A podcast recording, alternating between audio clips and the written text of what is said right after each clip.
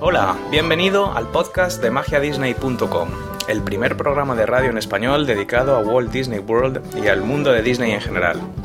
Mi nombre es Oscar y en cada programa hablaremos de todo lo que necesitas saber para organizar tu viaje a los parques de Disney en Orlando y aprovechar al máximo tu estancia.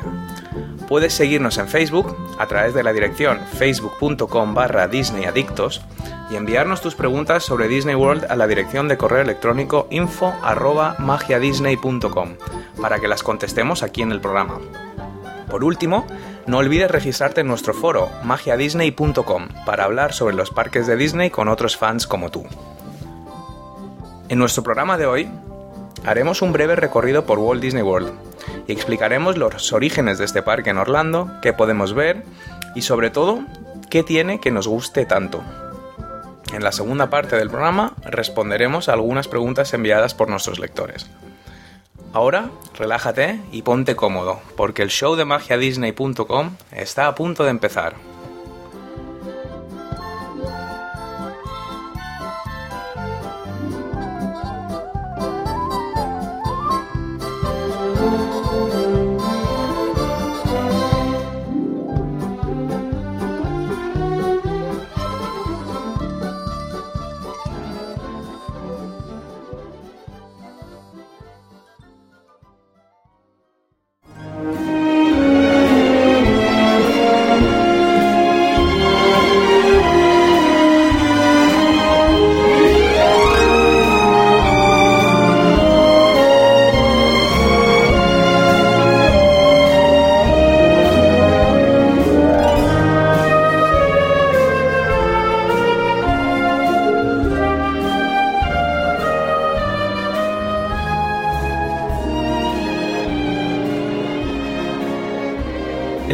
Parque de Disney eh, se construyó en Anaheim, en California, el 17 de julio de 1955.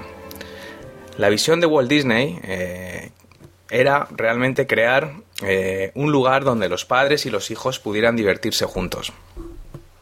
La idea suya era evitar los típicos carnavales de feria de aquella época, donde realmente era un tipo de diversión que quizás no era muy apropiada para los niños, o bien los niños se divertían pero los padres no. Entonces la visión de Walt realmente era mm, crear ese sitio donde, donde todo el mundo, toda la familia pudiera divertirse juntos, ¿no? Walt Disney ya había tenido cierto éxito en el cine de animación por estas fechas. Mm, antes de la inauguración del primer parque de Disney en California, ya eh, habían hecho la película de Blancanieves en 1937, que ganó el famoso Oscar honorífico junto con siete pequeñas estatuillas que representaban cada uno de los enanitos. Pinocho en 1938, Dumbo en el 41, Bambi en el 42, Cenicienta en 1950, Alicia en el País de las Maravillas en 1951 y Peter Pan en 1953. Por lo tanto, tenemos estas seis, siete películas eh, importantísimas, clásicos de la animación que todavía hoy día pues son realmente veneradas por los amantes del cine. Eh, y ya se empezó a plantear mm, cómo se podía llevar la animación un paso más allá. La idea de Walt aquí era eh, intentar crear un parque donde la gente pudiera meterse en las películas, ¿no? Eh, ya habían visto el éxito de todas estas películas, especialmente Blancanieves, Dumbo, Peter Pan, eh, donde el usuario, el, el telespectador se metía en la película pero realmente todavía quería darle una vuelta de tuerca más y que esa experiencia del cine fuera una aventura realmente tridimensional. Y esto era eh, el origen de los parques de Disney, ¿no? Crear esa película en tres dimensiones donde eh, el protagonista realmente es, el visitante. Eh, Disneyland fue un éxito. los primeros días fue bastante problemático porque fue más gente de lo que se esperaba, hacía muchísimo calor, no funcionaba el agua corriente, había muy pocas atracciones, no había suficiente comida para todo el mundo, pero bueno, estas cosas poco a poco se fueron corrigiendo y a la larga pues realmente fue un auténtico éxito. Eh, pero también tenía ciertos problemas, ¿no? Eh, el principal problema es que era muy pequeño. Eh, el terreno que habían comprado Disney en California era francamente pequeño y no tenían lugar para expandir el parque, crear nuevas atracciones o incluso crear hoteles alrededor, etcétera, ¿no? Aparte de esto, lo que, lo que se dieron cuenta es que, atraídos por el éxito del parque de Disney en California, otras empresas hoteleras, restaurantes, establecimientos de comida rápida empezaron a construirse alrededor de Disneyland, con lo cual, pues este aspecto de, burbuja mágica absolutamente controlada por Disney eh, se perdió, ¿no? Entonces, eh, ahí ya eh, en los años 60, mm, el equipo de Walt Disney empezó a pensar en la construcción de un parque nuevo. Más que un parque, mm, realmente iba a ser un mundo completo. Eh, ya no era Disneyland, sino que era Walt Disney World, un mundo completo donde no solo hubiera parques temáticos, sino también hoteles, una ciudad del futuro, ocio, etcétera, etcétera. Eh, se compró mm, una serie de terrenos en, Orlando, en Florida. Eh, de forma muy curiosa, Disney empezó a comprar distintas parcelas de terreno, terreno pantanoso que realmente no servía para nada, por lo tanto era un terreno relativamente barato. Pero para que no subiera el precio de ese terreno, lo que hizo Disney fue empezar a comprarlo de forma anónima, eh, sin decir que era Disney, para que esto no, no encareciera el, el precio de, los terrenos. Por lo tanto, empezó a comprar poco a poco terreno en Florida hasta hacerse realmente con una extensión muy muy considerable y comenzar la construcción de Disney World en 1967. Desgraciadamente, Walt murió en 1966, eh, antes de la inauguración de Disney World el, 1 de octubre de 1971, con lo cual eh, fue su hermano Roy Disney el que inauguró eh, Disney World y, y, Walt realmente no llegó a verlo, ¿no? De ahí que mucha gente diga que el parque realmente especial que merece la pena ver es Disneyland en California porque fue el único parque que realmente supervisó Walt y que realmente eh, paseaba por ahí regularmente, etcétera. Realmente hoy día eh, Walt Disney World es uno de los principales destinos turísticos del mundo complejo de Disney en Orlando, para que os hagáis una idea, es aproximadamente, tiene la misma extensión que la ciudad de San Francisco o dos veces lo que es Manhattan en Nueva York. Eh, contiene cuatro parques temáticos que son Magic Kingdom, Epcot, los Disney Hollywood Studios y Animal Kingdom.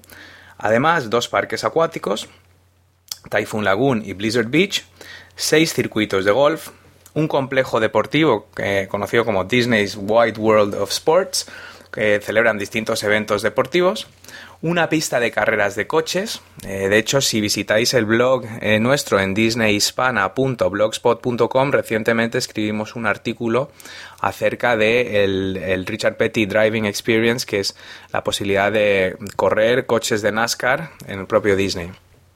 Hay 23 hoteles en tres categorías distintos, los eh, económicos, moderados y deluxe. Están divididos en esas tres eh, categorías de, precio. Cientos de tiendas, restaurantes, lugares de entretenimiento, tanto en los propios parques como en la zona comercial y de ocio de Downtown Disney.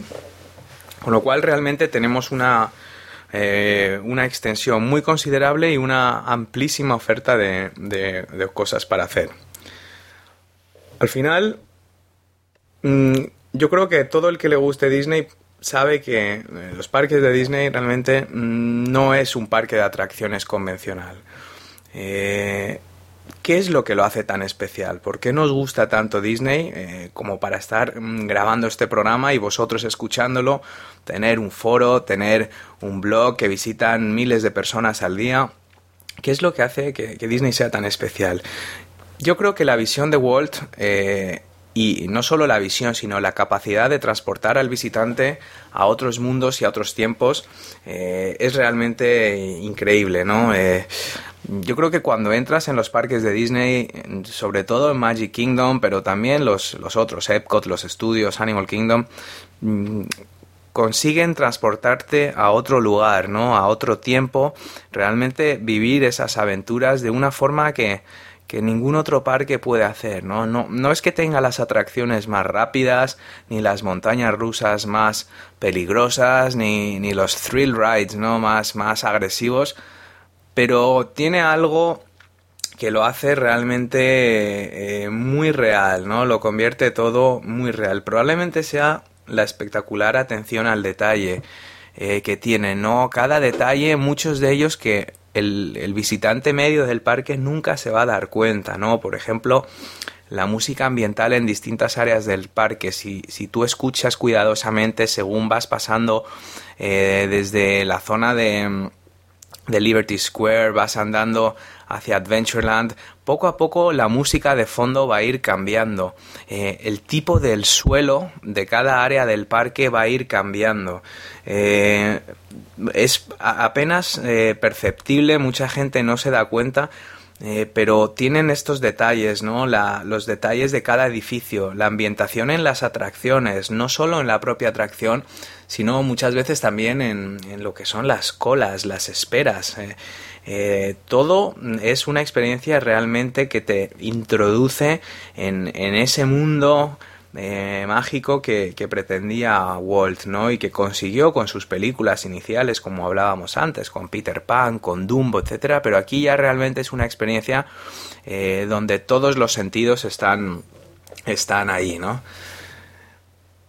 Yo creo que eh, se te olvidan los problemas, que es algo bastante útil en el mundo en el que vivimos hoy día, ¿no?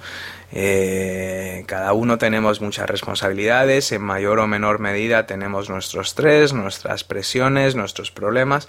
Y yo lo que he visto una y otra vez y hablando con gente, gente adulta, gente mayor que, que sigue visitando los parques, y parece que es esa válvula de escape donde por un momento dejamos atrás todos los problemas eh, nos olvidamos de todo y nos centramos en las cosas que realmente importan, ¿no? Esas cosas como la amistad, como el amor, como cosas que realmente en nuestro día a día probablemente no tengamos ni tiempo ni ganas muchas veces de, sentir, pero realmente es volver a ver la vida eh, a través de los ojos de un niño, ¿no? Y por un momento creer de verdad que estás en una aventura de piratas o que estás en el oeste. Esto da igual que tengas 8 años, que tengas 10, 20, 50. Mm, para mí esto es lo que significan los parques Disney y sobre todo los parques Disney en Orlando, que va a ser un poco el centro de, este programa de radio, ¿no? Eh, es una burbuja, ¿no? La magia no termina cuando sales del parque, yo creo que te acompaña a los hoteles, a los restaurantes. Es una cosa donde todo el ambiente está controlado eh, de forma absolutamente mágica para que mm, el usuario no sienta que está entrando en un parque de atracciones y luego se monta en su coche para volver a casa y, no, ya está, ¿no? Eh, yo creo que intentan prolongar la aventura, eh, que vivas eso esa semana o 10 días o 15 días, el tiempo que estés de vacaciones, que vivas realmente esa aventura desde que te despiertas por la mañana hasta que te acuestas por la noche y no solo el rato que estás en los parques, ¿no? El monorraíl, los barquitos que te transportan desde, por ejemplo, el Polynesian Resort hasta eh, Magic Kingdom. Esto realmente mm, te mete, te introduce en esa aventura antes de que entres en las puertas de Magic Kingdom o de Epcot o de cualquiera de los parques. Fijaros que yo ahora mismo tengo 35 años, de hecho los acabo de cumplir esta semana y a mí me sigue fascinando igual o más que la primera vez que visité los parques de Disney con 6 o 7 años. Desde entonces eh, he tenido la suerte de, ir a Orlando 8 o 10 veces y cada vez me resulta más fascinante, ¿no? Yo creo que algunos de los recuerdos más bonitos de mi vida los tengo de ahí, al principio cuando yo era pequeño y viajaba con mis padres, con mis hermanos, y tienes esos pequeños recuerdos, hasta los últimos viajes que, he hecho que ya he ido con mis propios hijos y con mi propia familia. Mm, varias generaciones, de hecho, porque en el último viaje que hicimos a Disney en diciembre del, del año pasado, de 2010, eh, estuvimos nosotros con mis hijos y con mis padres y mis hermanos. Por lo tanto, son tres generaciones de, Disney fanáticos. Eh, y, yo creo que, esto crea unos recuerdos que, en, pocos otros lugares se pueden hacer. Yo creo que Disney te marca. Tiene eso algo especial que algunas personas no pueden entender. Pero si estás escuchando este programa, estoy seguro que tú también lo comprendes y aquí nos vamos a poder reunir eh, con toda la frecuencia que, seamos capaces de hacer el programa para compartir estas sensaciones y estas experiencias. Mm, hay gente que no lo entiende eh, y esto yo creo que cualquiera de nosotros que sea un aficionado a Disney está acostumbrado a que la gente se extrañe, sobre todo los que ya tenemos una cierta edad, que no tenemos 15 años. Eh, ya somos un poco mayorcitos aparentemente para mm, soñar con princesas y aventuras de piratas y el oeste, etcétera. Mm, entonces, eh, incluso gente de nuestra propia familia que dice, bueno, pero si ya fuiste a Disney World hace un año, hace dos años, ¿cómo vas a ir otra vez? Si ya lo has visto todo, ¿por qué estás todo el día leyendo? ¿Por qué escribes un blog? ¿Por qué eh, te pones ahora con todas las cosas que tienes que hacer, hacer un programa de radio que realmente no vas a ganar nada, vas a dedicar mucho tiempo? Y esto, bueno, hay gente que lo entiende y gente que no lo entienda. Yo al principio intentaba explicarlo, pero ahora directamente me remito a mi blog, eh, disneyhispana.blogspot.com la comunidad de amigos que tenemos en magiadisney.com, las más de 8.000 personas que tenemos en facebook.com barra disneyadictos compartiendo cada día con muchísimo entusiasmo las últimas noticias, fotos, todo lo que se les ocurra sobre Disney. Y esto, bueno, hay gente que lo entiende y gente que no. Eh, con lo cual, bueno, pues yo creo que esto es algo con lo que eh, todos los fans de Disney tenemos que vivir con esto de que mucha gente nos mire con cara de sorpresa por esta afición que tenemos. Pero bueno, yo siempre digo lo mismo, realmente no hacemos daño a nadie. Eh, es algo que tiene una historia muy profunda. Eh, las raíces de la compañía de Disney tienen implicaciones muy serias y muy profundas, no solo para los parques temáticos y la industria del ocio en general, pero el cine, los videojuegos, el marketing, las ventas, esa capacidad que tiene la empresa Disney de, de, que sus empleados den un servicio espectacular más allá de lo que se espera de ellos. Esto hay muy pocas empresas que tienen la capacidad de hacer eso. Cualquiera de nosotros que haya tenido la desgracia de hablar con el servicio de atención al cliente de nuestra compañía de telefonía móvil o de televisión por cable, probablemente hayamos experimentado una frustración tremenda porque son empleados que parece ser, en general, siempre hay excepciones, pero en general siempre tratan de hacer lo mínimo indispensable para cubrir ese puesto que tienen. Mientras que en Disney es todo lo contrario, ¿no? Eh, el empleado de Disney que ve cómo se le cae a una niña un helado y le trae uno nuevo gratis antes de que se ponga a llorar, o el niño que pierde un peluche y lo ve un cast member, un empleado de Disney y esa misma noche el niño en su habitación tiene un peluche nuevo, eh, no les enseñan a hacer esto. esto. Esto les sale del corazón porque se enorgullecen de trabajar en esta compañía y probablemente esto sea otra de las cosas tan especiales de Disney, que cuando tienes gente que trabaja ahí, eh, pero que aparte de verlo como un trabajo, lo ven como una oportunidad realmente de, de, participar en esta magia, en que la gente tenga recuerdos de por vida, en, en crear esa satisfacción para el cliente que va mucho más allá de, de una cosa puramente transaccional o, monetaria, sino que es una experiencia, están ayudando a crear recuerdos, a crear experiencias. Mm, cuando juntas todos estos ingredientes, realmente tenemos algo muy especial. Sí que bueno, aunque físicamente estemos lejos de Disney World, eh, yo estoy en Madrid, sé que tenemos eh, oyentes en Argentina, en México, en Bolivia, en Colombia, en Perú, en Ecuador, en Estados Unidos, eh, en todas partes del mundo y seguro que creceremos mucho. En cada episodio de este nuevo podcast intentaré acercarte al maravilloso mundo de Disney. Eh, de los parques, de las películas, de los libros, de, especialmente de los parques de Disney en Orlando, pero todo aquello que vaya surgiendo, noticias, cosas que puedan ser eh, interesantes, eh, no os preocupéis que aquí lo vamos a, a, cubrir también. Intentaremos explicar en detalle todo lo que puedes ver en los parques de Disney y, ¿por qué no?, soñar juntos con nuestro próximo viaje.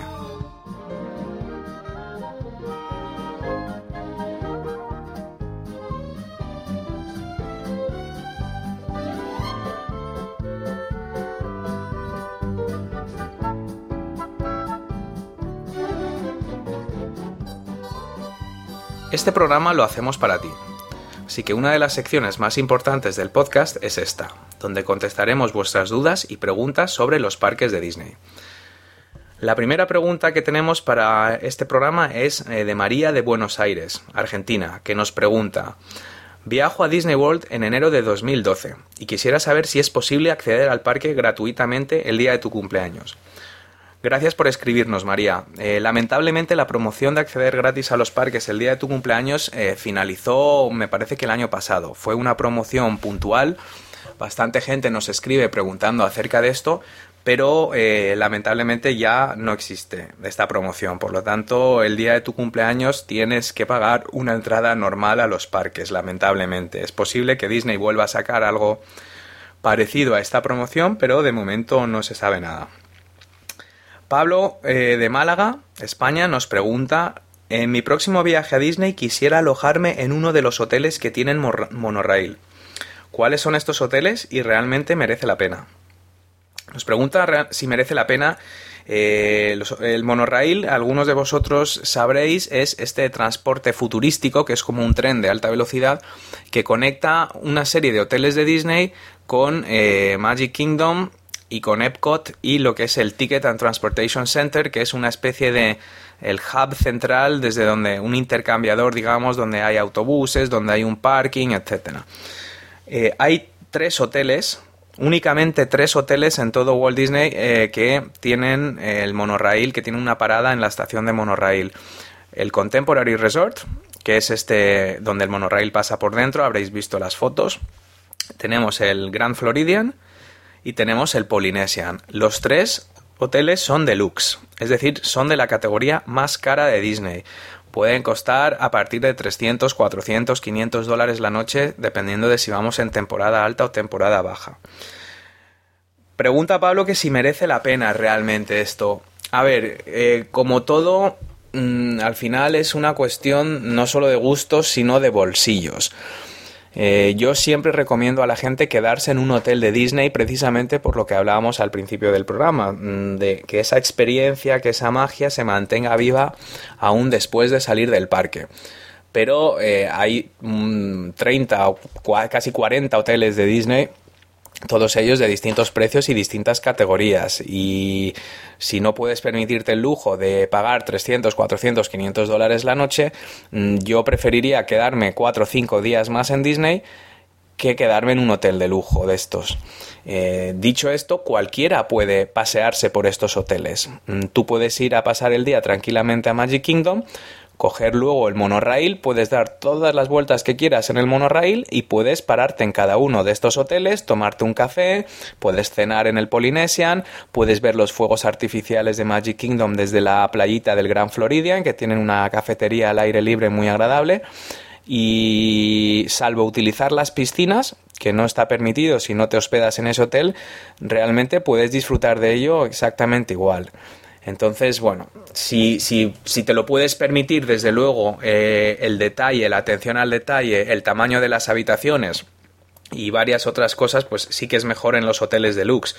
Pero realmente no siempre los puedes visitar aunque no te quedes ahí a dormir, ¿vale, Pablo?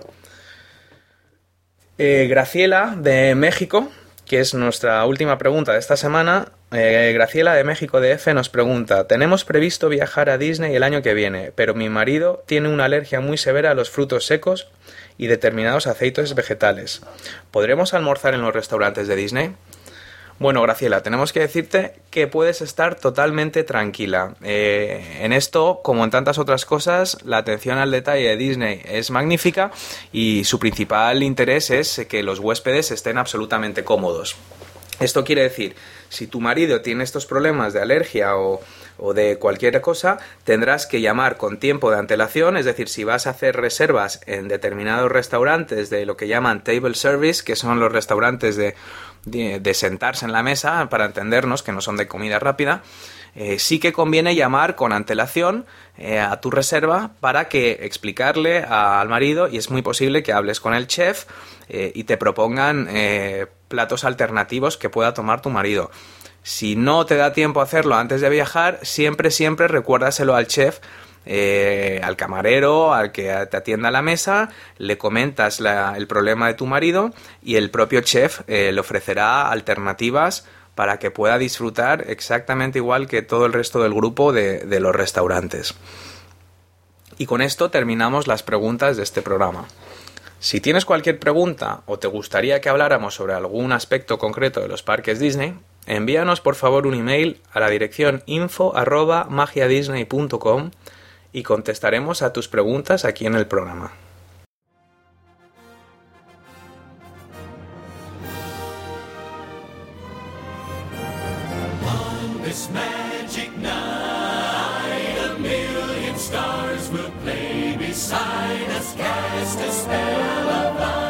Aquí concluye nuestro programa de hoy.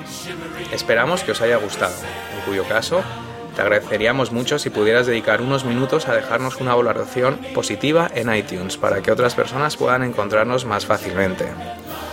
No olvides que puedes contactar con nosotros en Facebook a través de la dirección facebook.com barra disneyadictos, leer nuestro blog en disneyhispana.blogspot.com, en el foro magiadisney.com o escribiendo un correo electrónico a info.magiadisney.com.